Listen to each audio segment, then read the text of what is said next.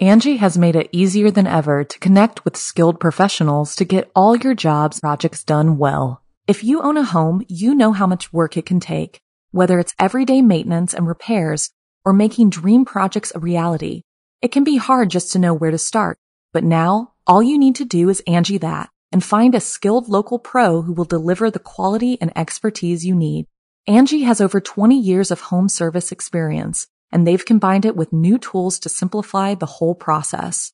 Bring them your project online or with the Angie app, answer a few questions and Angie can handle the rest from start to finish or help you compare quotes from multiple pros and connect instantly, which means you can take care of just about any home project in just a few taps. Because when it comes to getting the most out of your home, you can do this when you Angie that. Download the free Angie mobile app today or visit Angie.com. That's A-N-G-I dot com. Visit simplyscarypodcast.com to learn more about this and our other weekly storytelling programs. Thank you for listening and enjoy the show.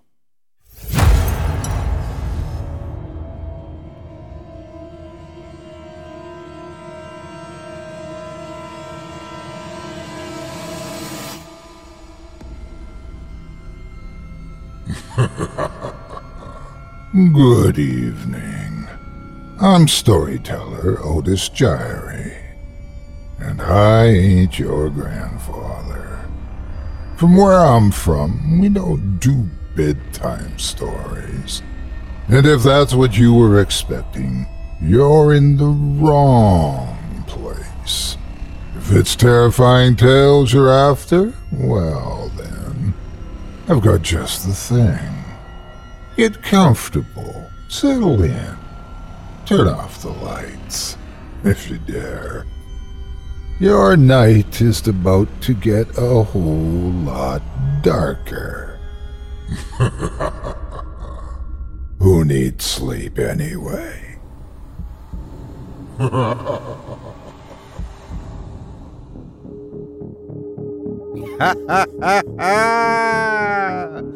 Good evening. You're listening to Scary Stories Told in the Dark. Welcome, dear listeners, to Season 10, Episode 17. I'm your host, Otis Jiry, and in this episode, I'll be performing three tales to terrify you, courtesy of author Kieran F. West, about vexing visitors, rueful ruts, and testing trials. You're listening to the standard edition of tonight's program which contains the first spine tingling story. If you'd like to show your support and enjoy an extended version of this and other episodes with twice the terror, visit simplyscarypodcast.com and click Patrons in the upper menu to sign up today. Thank you for your support. Now, it's time to take a walk together down the moonlit trail. So, lock your doors, turn your lights down low settle in. The show's about to begin.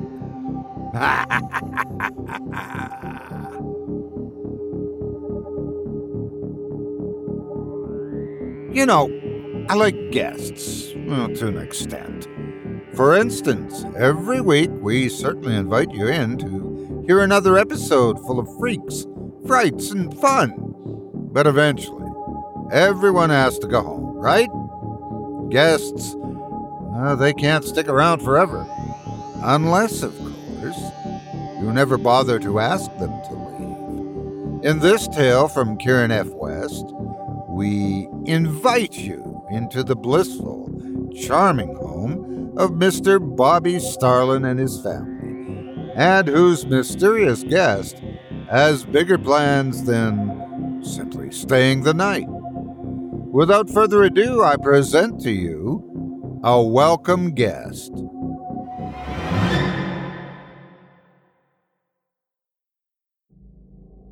My early childhood was spent on my father's farm, in the middle of nowhere. Literally, in the middle of nowhere. We had no hospitals or police stations near us. Everything we ate, we made from scratch. It was like being Amish or something. The farm was called Beacon Farm, and to even get to the store was a long drive in my father's old 4x4. We had a plethora of animals. We had goats, sheep, cows, and pigs. My father managed the slaughterhouse.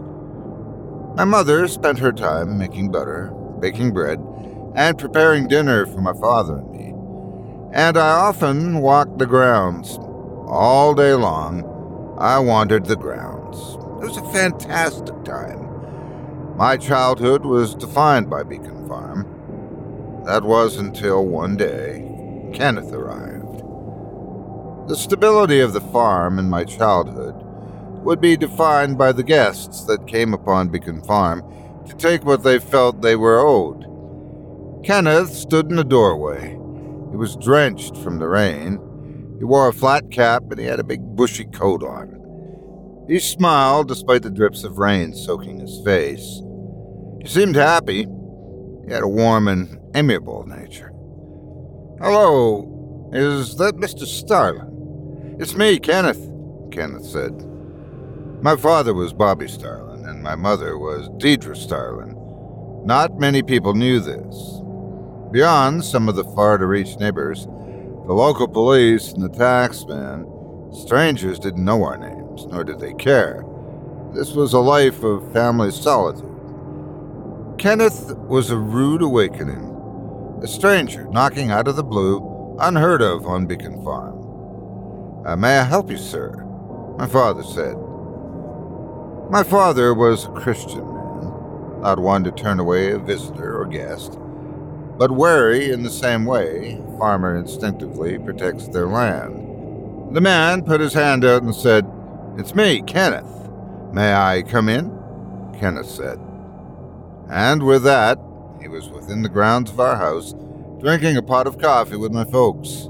I was by the doorway, watching the interaction with naivety and a lack of adult understanding which is only now heightened by hindsight.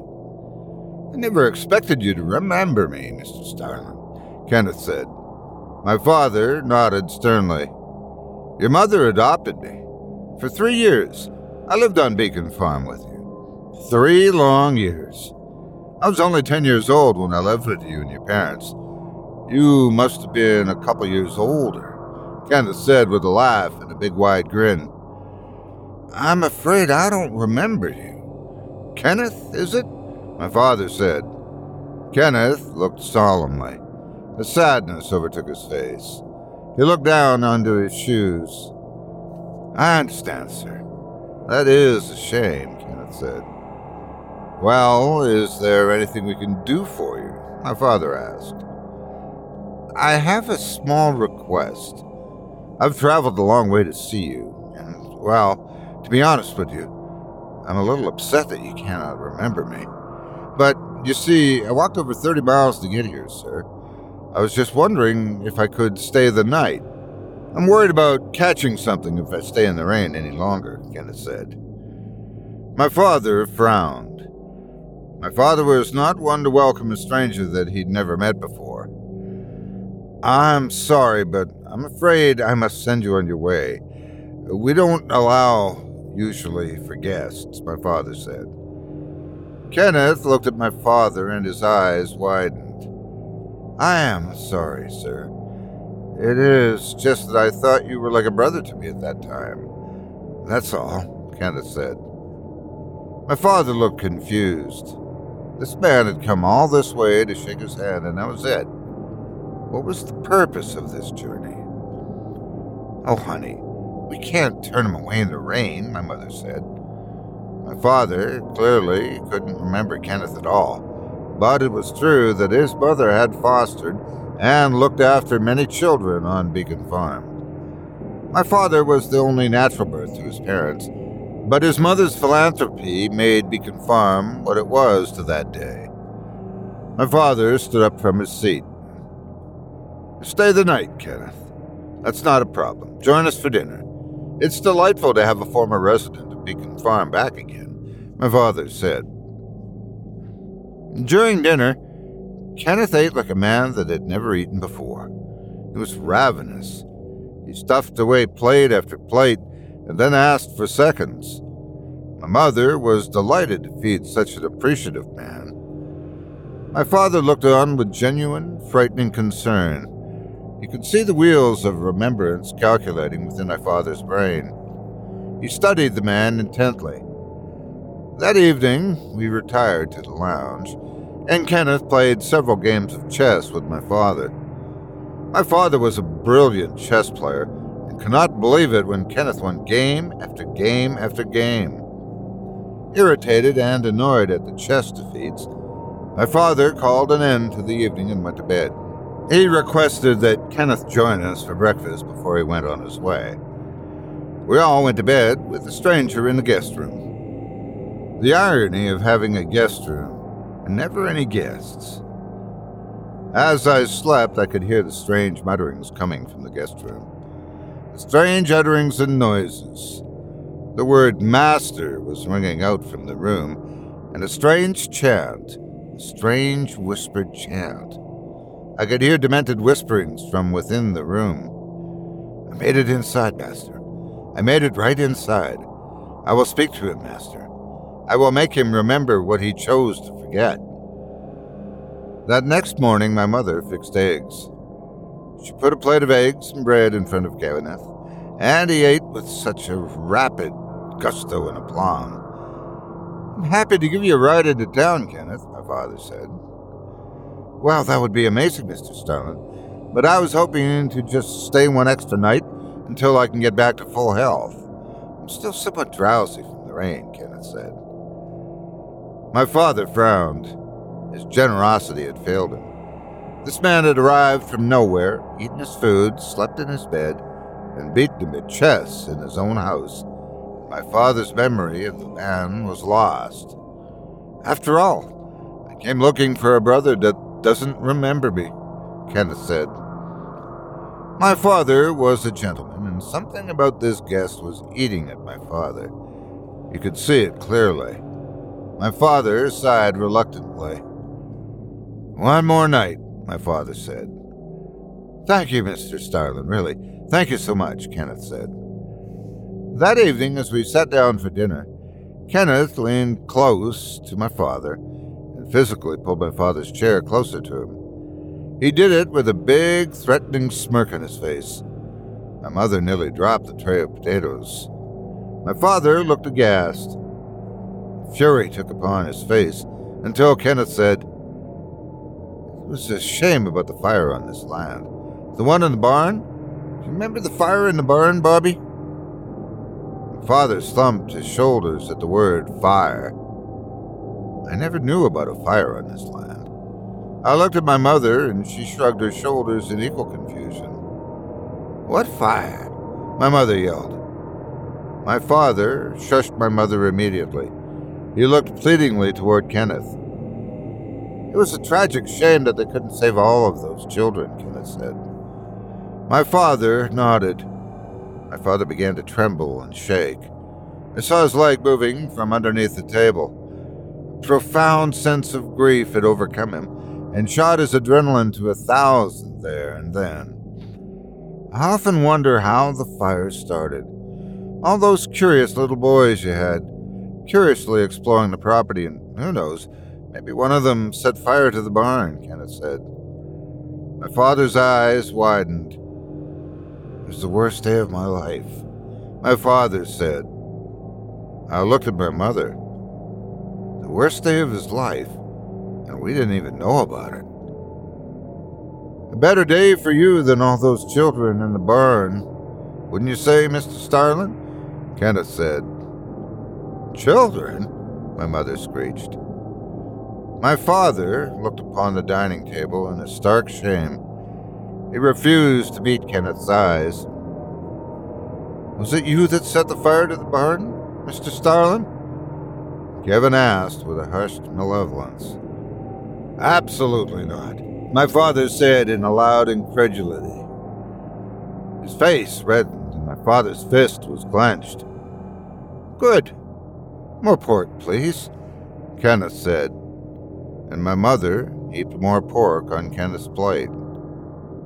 The sins of the father. Kenneth winked at my father and then at me. Then he smiled at my mother. Delicious. What do you think, Bobby? Kenneth said. The name Bobby was said with a real punch and bite. Kenneth managed to stick around a fair bit after the agreed two nights. Every night, I heard the weird prayers and chants from the guest room. Kenneth shoveled our food into his mouth. He watched our television, spent hours consumed in the bathtub and walking the ground, to the point where my own joyful exploration of the farm was now restricted to the small patch of forest where I'd built a treehouse. Kenneth had successfully conquered and colonized the farm. He was everywhere. Every room I entered had Kenneth in it. Every piece of land was taken by Kenneth's presence. My father became dour at the intruder, but it got to the point where Kenneth was a week in. My father lost any gumption to kick the man out. My father had readily accepted Kenneth, just like that. I approached my father. The frustration of seeing Kenneth everywhere was pissing me off. I was to broach the subject with him. My dad was in the lounge reading the newspaper, legs crossed, cigarette in his mouth and coffee still steaming on the table. Father, how long is Kenneth going to live with us? I asked. Son, Kenneth doesn't live with us, he said. But he's here every day. And I miss when it was just the three of us, I said. My father sucked hard on the cigarette and blew it out again. Son, this man pertains to being a brother of mine. My mother took in many children, and I regret that perhaps we owe this man more than you could imagine, for the sake of your grandmother's legacy. You remember your grandmother? he asked. Yes, I said. It's for her, and for me, and for Beacon Farm. The sins of the father are carried on to their children, if you catch my drift, he said. I didn't. I didn't catch any drift. Thanks, father, I said, and I walked out of the room. Nobody in the house could ever sleep anymore. Kenneth was drowning out our evenings with a fearsome chant every single evening. It was a prayer. It was a call. It was a beacon to the afterlife. I'm sorry, but this is ridiculous. I heard my mother scream from the bedroom. I know, sweetie, my father said. Then kick him out, like you said you would, my mother said. Far too loud. My father paused. Then the room went quiet. Then the deadly chanting stopped. I held my breath. The ringing of silence went through our ears and echoed throughout the house. And then the chanting began again. He's a guest, my father scowled. At the end of the week, my parents were resigned to the guest room, and Kenneth had taken over the master bedroom, moving his cap and two sets of clothes with him. I couldn't understand the change in dynamics and hierarchy, but my father was initially the one that Kenneth had spoken up toward on their first meeting. But somewhere during the stay, my father was now answerable to Kenneth. And now Kenneth spoke down toward my father. Something had turned somewhere, and my father was now petrified of Kenneth. But I couldn't see where the change occurred, except for when Kenneth mentioned the fire. My parents waited on Kenneth hand over foot. Kenneth was sitting in the kitchen with a knife and fork, banging against the kitchen table, awaiting pile after pile of delicious food that my mother slaved over all day to prepare. I was just a casual observer of this madness, but my parents had begun forsaking the farm for Kenneth. As I sat eating toast, Kenneth poured bacon and eggs and coffee down his throat. I looked upon the palm of his hand, and I saw a luminescent pebble on the very center of the surface, and I saw strange power within the amoeba on his hand. I saw my parents gazing at that thing fearfully. I saw that Kenneth had power from within the very palm of his hand, and I recoiled in abject fear. Do not fear the pebble, my lad. The pebble means well. The spirit of Penwarden means well, Kenneth said. Who's Penwarden? I asked. Now, let's not bother, Kenneth, young man. My father said, and he hoisted me off my seat and ushered me onto the grounds. Smart lad, I heard Kenneth say. Penwarden was the thing that Kenneth spoke to every night. I came to realize that my parents had gathered an awareness of Penwarden during their stay. My father recoiled at the mention of his name. Penwarden was the name I heard Kenneth chant in the now colonized master bedroom. But who this was was beyond my young grasp. But the way I saw it, my father prayed to Jesus, and Kenneth prayed to Penwarden. What was the difference? Angie has made it easier than ever to connect with skilled professionals to get all your jobs projects done well. If you own a home, you know how much work it can take, whether it's everyday maintenance and repairs or making dream projects a reality. It can be hard just to know where to start, but now all you need to do is Angie that and find a skilled local pro who will deliver the quality and expertise you need. Angie has over 20 years of home service experience and they've combined it with new tools to simplify the whole process. Bring them your project online or with the Angie app, answer a few questions and Angie can handle the rest from start to finish or help you compare quotes from multiple pros and connect instantly, which means you can take care of just about any home project in just a few taps. Because when it comes to getting the most out of your home, you can do this when you Angie that. Download the free Angie mobile app today or visit Angie.com. That's A-N-G-I dot com. It was a sudden thing, the way Kenneth had gone from guest to proprietor, but I still tried to see Kenneth as merely an extension to the farm, the same way that the pigs and the cows were a welcome guest and extension to Beacon Farm. I still wandered the grounds and the spaces that Kenneth hadn't occupied, I fed the animals and I checked on the animals. I checked to see if they were affected by the strange man with his ugly chance and pebble shaped power. The animals were fine. My mother and father were slowly losing their strength. My father was a strong, burly man before Kenneth came around. Now he was weakened, severely weakened. He looked like he'd lost nearly 15 pounds within the space of a week. My mother, too, looked gaunt and frail, and more demure than I was used to. Kenneth, in the meantime, seemed to be getting fatter and fatter. Was a plump purple color by now. He was often joyous and happy, but with that menacing scowl he aimed toward my father, the one that kept my father in check. Kenneth was changing. Everything was changing. When he first arrived, he was a rakish, tall, weaselly man. Now he was becoming this big, plump, jovial, loud, roly-poly of a man. The change was rapid, and just as rapidly was my parents' deterioration. I decided to ask my father again about Kenneth. He sat in the study after a long day of labor and constantly served our guests. Father, why is Kenneth still here? I asked. Son, you'll now have to get used to the idea of Kenneth, he said. But I don't want to get used to Kenneth. He's ugly and loud, and he smells out the house with his incense. He uses the bathtub all day long. He eats all the food, and he doesn't belong in this house, I screamed. My father slapped me. He gave me a hard slap across the face and rose from his chair. Kenneth is our guest. A welcome guest, he said. And within the doorway was Kenneth, applauding my father, clapping to the act of violence that my father had just carried out. Mr. Starlin knows what loyalty is, young man, Kenneth said to me. He walked towards my father and slapped him upon his bald head. Kenneth kept his hand upon my father's head, tapping his fingers. That wasn't a very nice thing you said about me, boy, Kenneth said. Kenneth raised the palm of his hand toward me, and I saw the beckoning of his pebbled amoeba.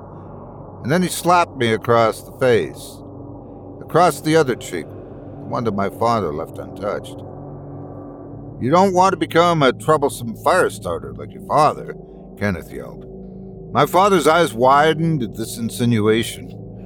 He looked fearful, more afraid than I'd ever seen anyone in my life. He looked at Kenneth in a pleading manner. Lock this boy in the cupboard, Kenneth said. And my father did. He grabbed me by the hands and threw me into the cupboard and locked the door. And that was where I spent that night. The next day, after my father let me out of the cupboard, Kenneth was extra pleasant to me. At breakfast, I ate my usual toast while he shoveled down half the farm. He ruffled my hair and smiled and slid some bacon onto my plate. When you get to mine and your father's age, you'll understand about discipline. Right, lad? Kenneth said. I ate some of the bacon. I was so hungry. Two bites, and it was gone. And if you become a good boy, I'll introduce you to my friend Penwarden, Kenneth said. Father, who is Penwarden? I asked. My father dropped a plate and it smashed onto the floor. Kenneth rose from the dining room table and screamed at my father. Clean that up! Clean that up! You clean that up, or I swear to God. My father ran to the utility drawer and pulled out the dustpan and brush, and was rapidly sweeping up the broken plate and bits of bacon on the kitchen floor. Call yourself a farmer. I call you a pig, Kenneth said in disgust. My mother ran out of the room crying. I was aghast. I had never seen my father spoken to this way. I'd never seen my mother crying. I'd never seen the vicious tonal temper of Kenneth. I wanted out of the farm. I wanted away from this nightmarish scenario that I'd fallen into. I wanted the blissful nature of my earlier days. I wanted Kenneth gone. As I exited the kitchen and walked upstairs to my room, I saw my mother. She was desperately crying on the landing floor by the foot of the stairs. Her dress was ripped, and you could see the ribs attaching themselves to my mother's skin. Both my parents were withering away, physically and emotionally, and I was too. One evening, I mustered up the courage to approach Kenneth in my parents' old room. I knocked on the door. I couldn't take this anymore. I'd have to assert myself as man of the house. My father was losing that right. I waited for him to call me in or to tell me to piss off. Is that you, young man? he said.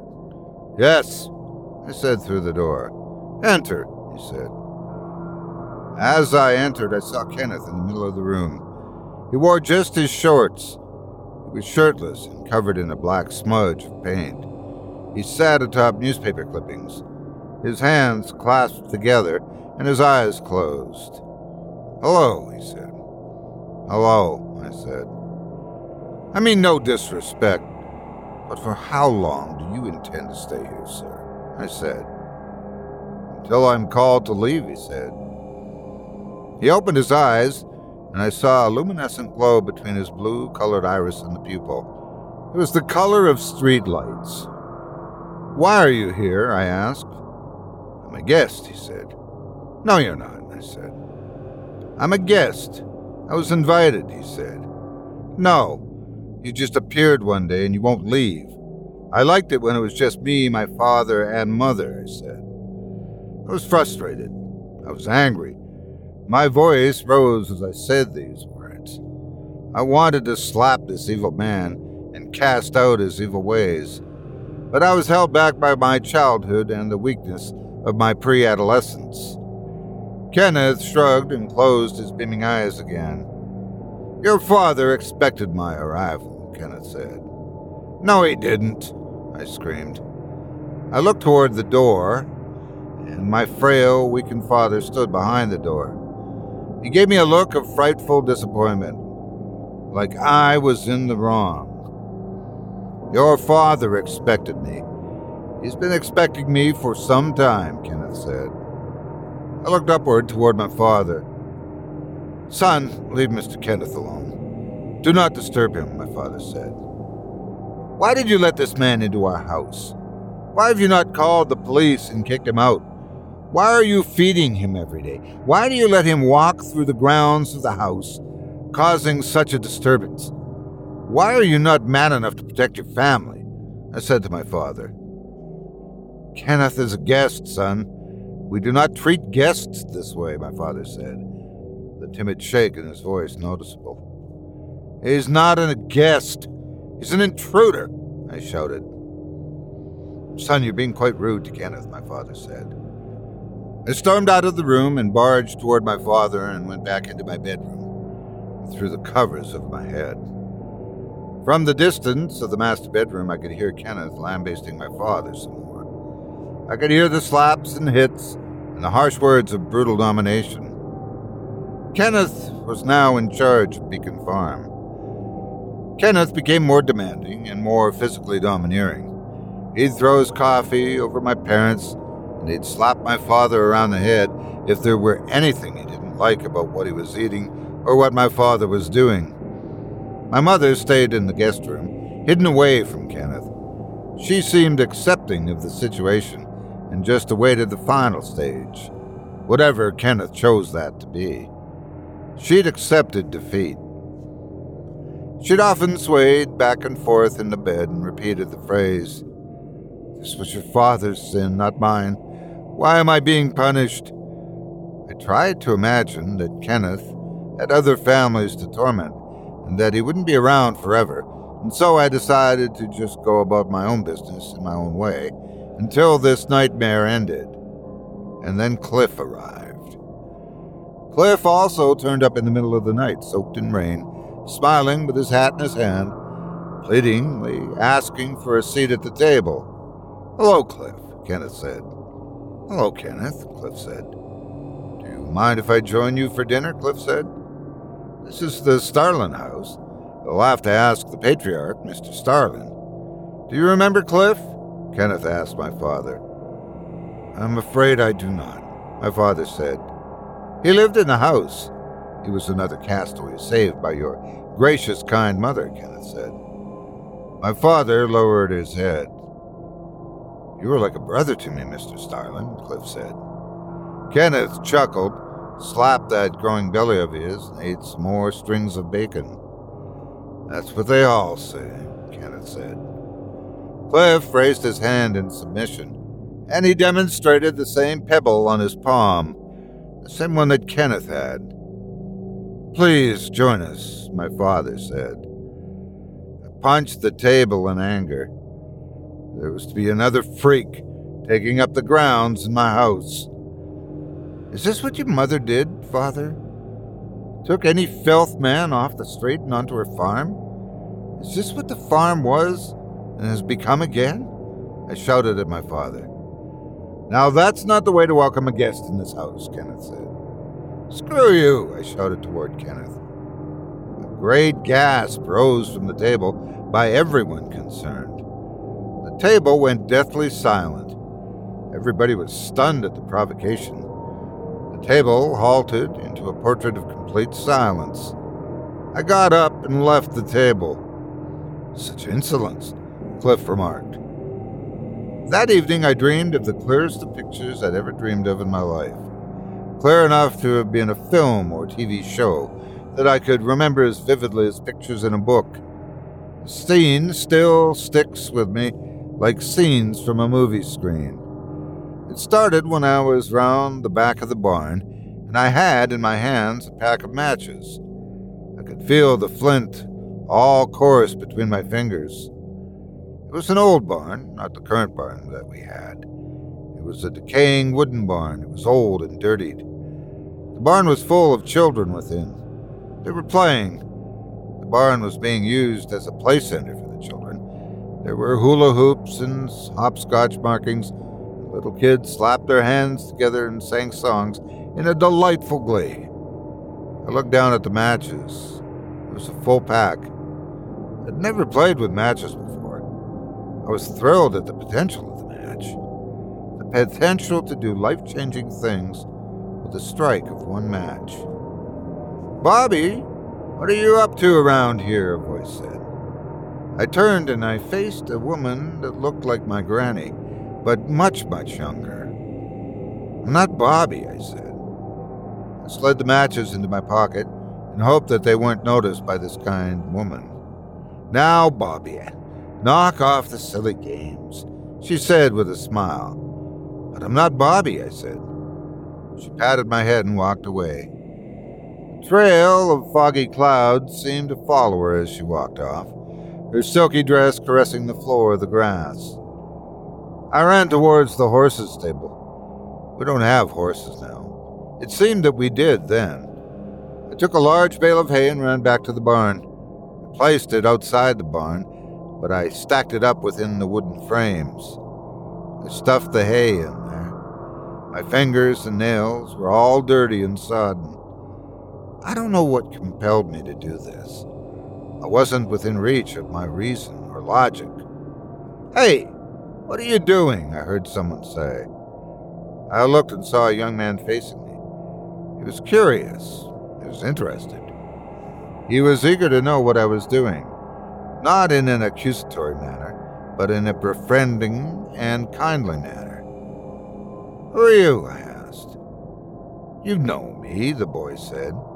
No, I don't, I said. I'm a foster child.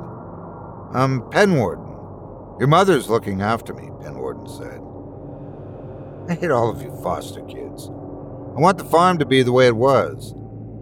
I hate that you all come here like a bunch of slugs and eat my food and sleep on our floors, and you're all lazy and don't help around the house properly. I hate all you foster kids, I said to the boy. A tear started to trickle down his cheek. Oh, look.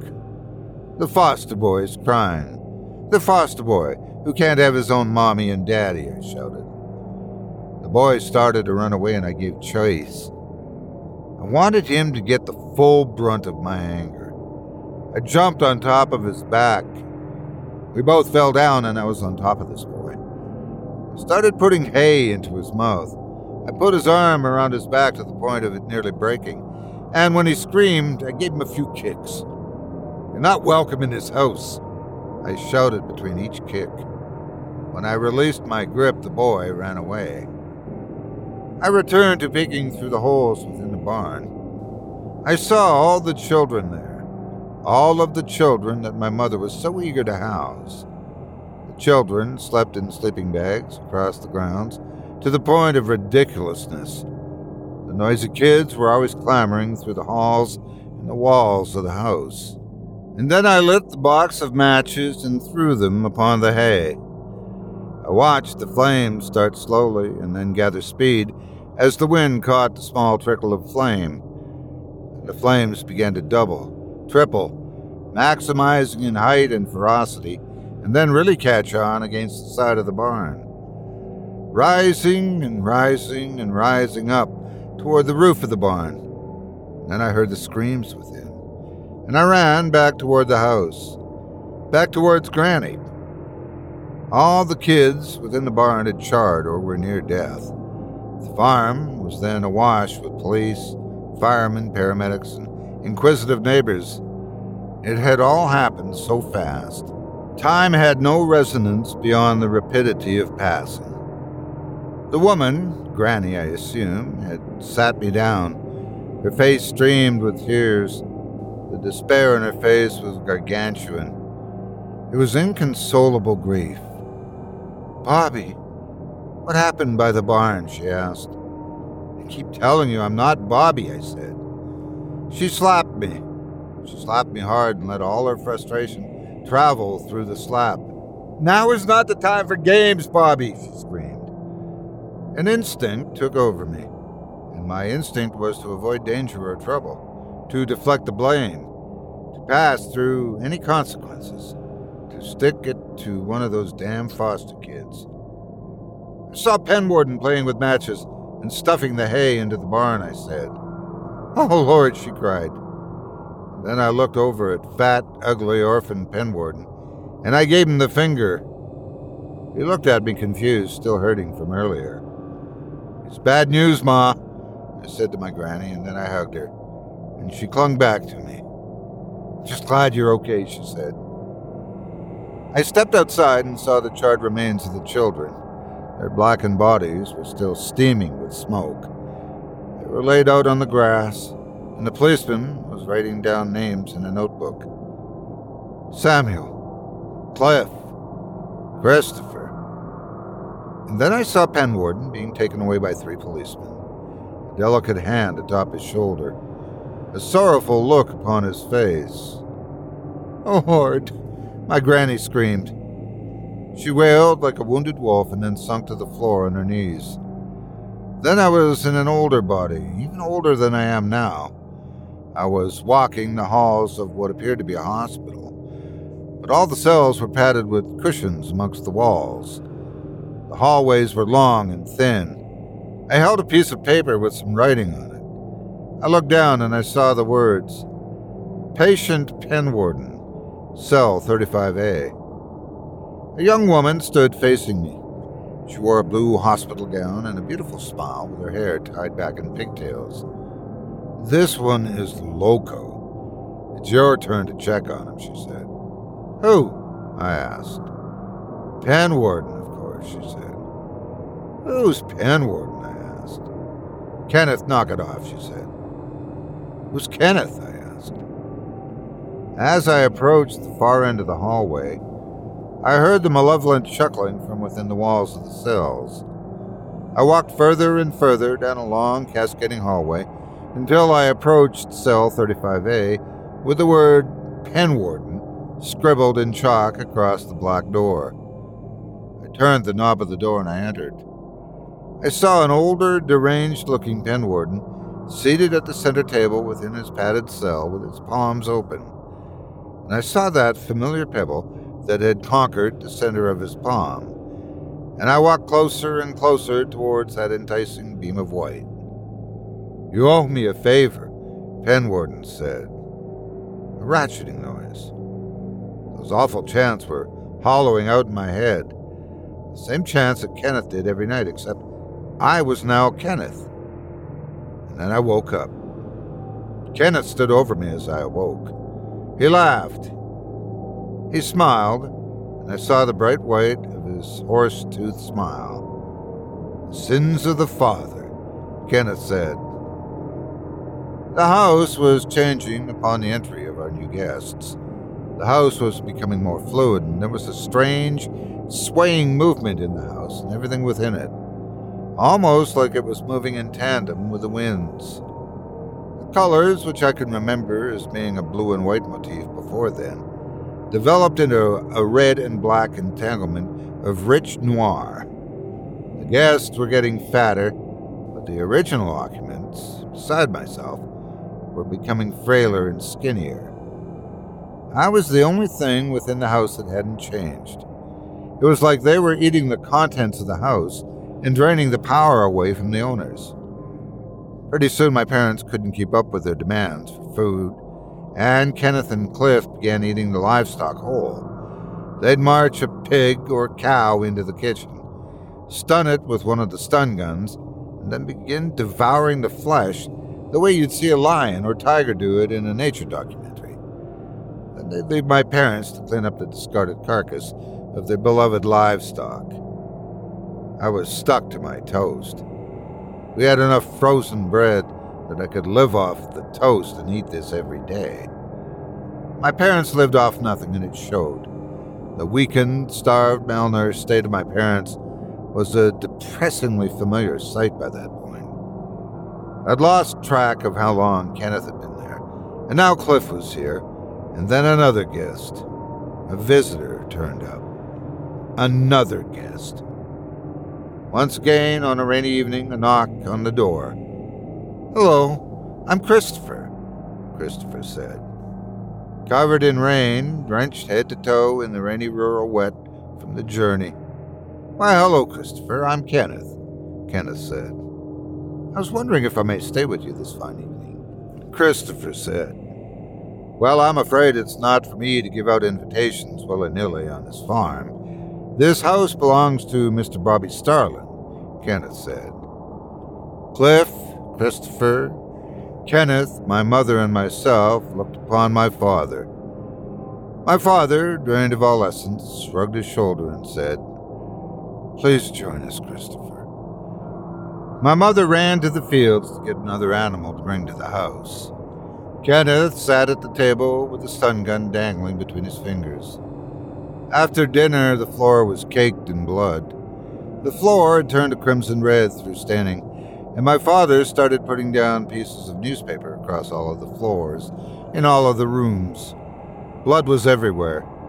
Footsteps of animal blood in every single room. A harsh whiff of iron wherever you went in the house. Whenever Kenneth finished his meal of raw animals, he'd toss the bone on the floor and say, a sacrifice to Penwarden himself, followed by the chant of Penwarden, Penwarden, Penwarden. The blood and waste would seep into the floor and emanate from every room throughout the house. The walls were covered in animal waste and half eaten carcasses. After Cliff and Christopher, we were then joined by Donald, Reuben, Marcus, Paul, Samuel, and Timothy. The house was full now, packed to the rafters. A collection of strange men now occupying every crevice of the house, and the house itself had become trashed with blood, animal guts, and the collective waste of the unwanted and unwelcome guests. The house had taken on the full form of black and red, and that brownish tinge of wastage. And then one day we ran out of animals. They were all disposed of all of them. I wandered down onto the fields of the grounds and saw that we didn't have a single animal left. They were all gone. The years and generations of work throughout the Starlin family had now gone to waste. They'd been consumed by the waste. The grass had turned barren, and the farm had a vacancy to it that was depressing, alarming, and somewhat felt inevitable. I walked back into the kitchen and saw the dining room full of guests. They smiled at me, they laughed and cajoled. My father and mother were desperately sweeping up and cleaning up around these vermin. We have no animals left, I said. The kitchen broke out in cheer and laughter. There was applause. We've emptied the contents of the farm, Kenneth said. There was more cheer and applause I think that means you should go now. Kenneth smiled. The room went quiet, and then he looked upon the other guests, and everybody cheered again. We've exited phase one, Kenneth said. Everybody cheered. Please, leave us with what we have left of the farm and just go. I said, I'm afraid we cannot leave you with the farm, Kenneth said. But what will you eat? I said. When we run out of livestock, we begin consuming the house, Kenneth said. And he wasn't joking. They were not consuming the house from within. Like termites, this collective of men was now ravishing between the walls of the house. They took little nibbles out of the upholstery. They took big bites out of the bathtub. They were literally eating the house from within. For the next five days, while I feasted on toast, and my parents' bodies feasted on themselves, the guests of the house were literally feasting on the house. I walked through the halls of my grand childhood home, and I'd see chunks taken from the walls, the huge holes with teeth marks surrounding it. I'd see the decay and crumble from within the house. The house was at the point of teetering over, and I knew I had to do something to get rid of the guests. It dawned on me what the guests were doing. They were going to consume everything on the farm, literally everything. They were like a parasitic virus, taking every drop from the farm, and that would include ourselves. There was only one way out Dad, I said. I never called him Dad, ever. But that day, I called him Dad. It was the middle of the night. My mother was asleep. The vermin were asleep. Loud snores echoed throughout the house. Dad, I said again. My father awoke. Yes, son, he said. I know why Kenneth came, I said. Why's that, son? he asked. When you were a child, maybe my age, maybe older, maybe younger, I don't know. But I know that you killed all of those kids in the barn, I said. My father weakly mumbled an incoherent acknowledgement of my words. You killed all those children. You burned the barn down, I said. My father nodded, and then you blamed the Penwarden boy for doing it. This is your retribution. This is vengeance for the kid and for Penwarden, I said. How did you know this? My father asked. I don't know. Maybe through Kenneth, maybe through the house itself. But I saw what happened. I saw it. It was you, I said. He's come to claim what I took from him, my father said. What did you take from him? I asked. His home, the farm. His place as a guest on the farm, my father said. Kenneth? I said. He was in the barn on the day that it burned. They all were. I took them from my mother's charity. They've come to take the farm back, and, to be honest, they deserve the farm, he said. Why'd you burn the barn? I asked. Malicious spite. I don't like having guests on this farm. I didn't want to share my mother's love, my father said. But what you did, it was, I said. Unforgivable, my father concluded. It's making you suffer, I said. I deserve to suffer. But he's making the house and the farm suffer, and he's making you suffer. You don't deserve this, my father said. I forgive you, Dad, I said. My father looked at me. He was pleased. It was the first smile that I'd seen from him in God knows how long. Be the man of the house, he said. How so? I asked. Don't be a coward like me. Accept your responsibilities and end this. Can end this now, he said. How do I end this? I asked. It ends with me, he said. I pondered the meaning, and then it dawned on me that this was my father's sin. This was my father's punishment. Phase one was eating our livestock. Phase two was eating our house. Phase three would end with consuming us. Us. Picked up the pillow that he lay on and I put it over his face. And I began to suffocate my father within the pillow. He fought for a moment. He struggled and kicked and writhed in his body. But I put all my young strength behind the pillow, and I was fighting a weak and frail man. And then he stopped, and the body turned lifeless. No, no, no, no, no! Kenneth yelled. He ran towards me and pulled me off of the pillow and threw me into the corner of the room. He looked down upon the bed and saw that my father was dead and beyond the realm of this life. You little bastard! This wasn't how this was meant to go! Kenneth screamed. Kenneth ran towards me and grabbed me by the collar. I saw my half asleep mother rise from consciousness and screech upon the realization that my father was dead. Kenneth held me up against the wall and was crashing my head against it. Crash, crash, crash against the wall.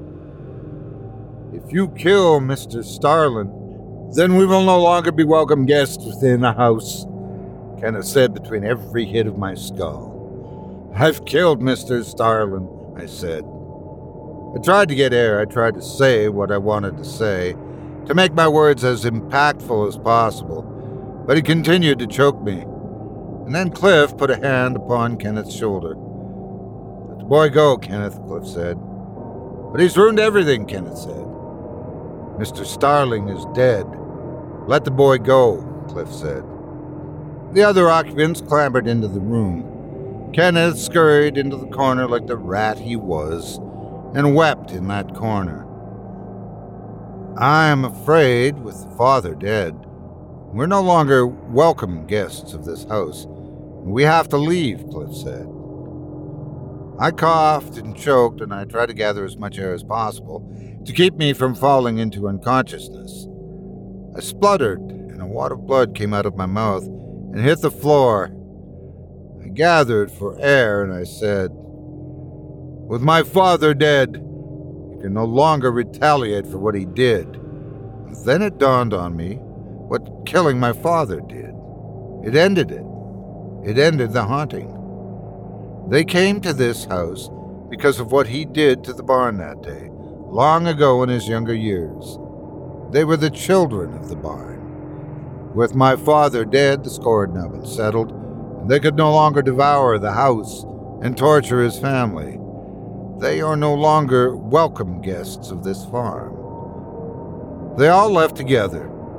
They walked down the stairs in unison and out the door and slammed it behind them. And the red and black of the interior had started to soften. The house had been cleared of all of them. I looked up at my mother. She was trying to regain her strength so that she could stand on her own two feet. I looked at my father. His body was limp, his face upward, a dead stare across the ceiling. His mouth was open. It was his transgression that caused such a disturbing time. The guilt and shame must have wrecked my father throughout his entire life, and now he could hopefully get some peace. Afterwards, we buried my father in the grounds, the very same grounds where countless generations of Starlins had built a magnificent farm. The police never questioned where he went, and if anybody within the region ever asked, we said that he went out for a pack of cigarettes and never came back. Nobody cared about us or our family enough to look into it. I won't get into the story of my mother's guilt, grief, or sorrow, but she's doing fine nowadays, and she's living safely with me. My mother sold the house eventually, but the house was so destroyed that it was more the land that was purchased. The land sold handsomely, the house was immediately knocked down because it was beyond any repair. My father cursed the house when he did what he did to those children. I learned the full story, and it was very simple. My father had set fire to the barn and then blamed it on the orphan child, Penwarden. Penwarden was committed for his crime and then killed himself in an asylum, hanging with his own bed sheets. The men that visited were never seen again, but they prayed to Penwarden. And I assume that through some otherworldly contact, this was Penwarden's ambush and Penwarden's revenge.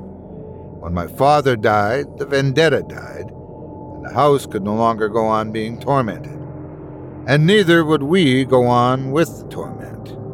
It ended with my father. But one thing that I can't explain to this day, many years later, was what was the pebble that enraptured everyone, the pebble on the palm of the hand, the one that Kenneth had, and Penwarden had in my dream, and that I now have, and have had for many years. I've consulted a doctor about this. I've spoke to a soothsayer. I spoke to a psychic, and I've posted on the internet for answers, but I cannot explain what it is. But I have one now. A large radiating pebble is embedded within my right hand, a lingering hangover from what happened at Beacon Farm. And I hate what it sometimes calls me to do, because it's a bad, bad influence.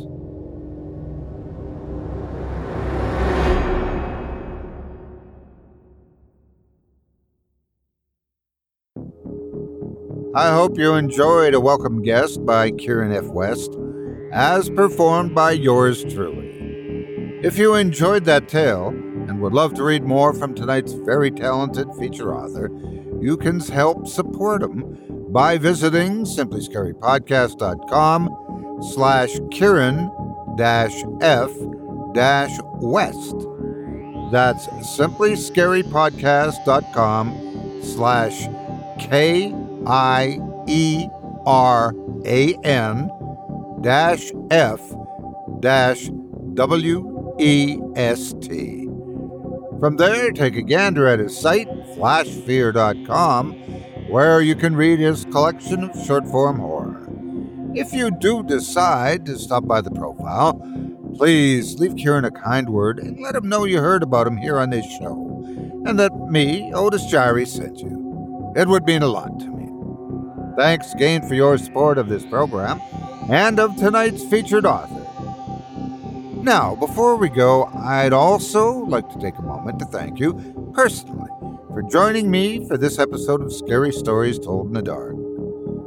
If you enjoyed what you've heard on today's program, please take a moment to stop by our iTunes page or wherever else you listen to your favorite podcasts and leave us a five star review and a kind word.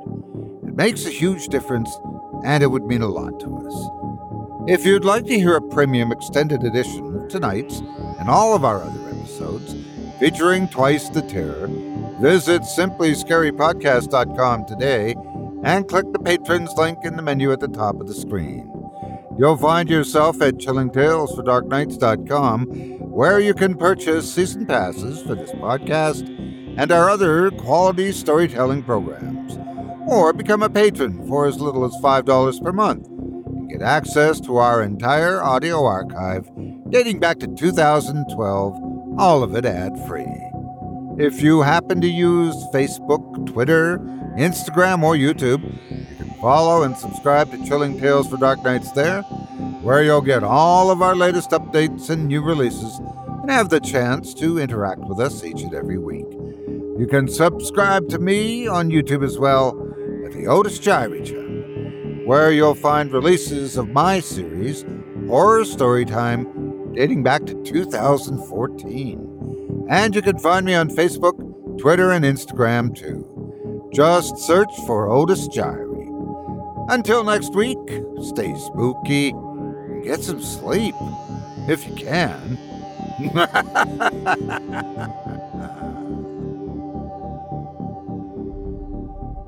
Thanks for listening. You've been listening to Scary Stories Told in the Dark, a production of Chilling Entertainment and the creative team at Chilling Tales for Dark Nights, and a proud member of the Simply Scary Podcasts Network. Visit simplyscarypodcast.com today to learn more about our network and our other amazing storytelling programs. Tonight's program was hosted and its featured stories performed by yours truly, Otis Jiry. Selected stories have been adapted with the kind permission of their respective authors. Original music provided by Luke Hodgkinson and Jesse Cornett. Sound design and final mixing and mastering provided by executive producer and director Craig Groshek. Program's artwork and logo by David Romero. If you're looking for some fresh tales on a daily basis while waiting for the next podcast, check out my YouTube channel, the Otis Jiry channel, and my extensive collection of narrated tales there.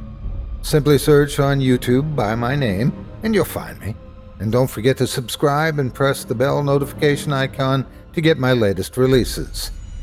Got a scary tale of your own that you'd like performed? I take submissions. Email it to me today at otis at simplyscarypodcast.com to have your terrifying tome considered for production in a future episode of this show. That's O-T-I-S at simplyscarypodcast.com. If you've enjoyed what you heard on tonight's program and are joining us on your favorite podcast app, subscribe to us to be sure you never miss an episode and leave a five star review and a comment. Your feedback means a lot to me. You can also follow Chilling Tales for Dark Nights and yours truly on Facebook to connect anytime and get the latest updates on this and other programs and my channel. If you're listening on the Chilling Tales for Dark Nights YouTube channel, do us a favor and hit the subscribe button and the bell notification icon for CTFDN as well to get more spooky tales from me and the crew and another episode of this program each and every Wednesday. And don't forget to hit that thumbs up button to tell us how we're doing and leave a kind word or a request. And don't forget to visit us at chillingtalesfordarknights.com and consider supporting the team by becoming a patron. In addition to helping us out, you'll get exclusive access to our audio archive and ad free downloads of all your favorite stories, including those you've heard on this program. As for me, I'll be back next Wednesday with more terrifying tales to keep you up all night. But that's all right. Who needs sleep anyway?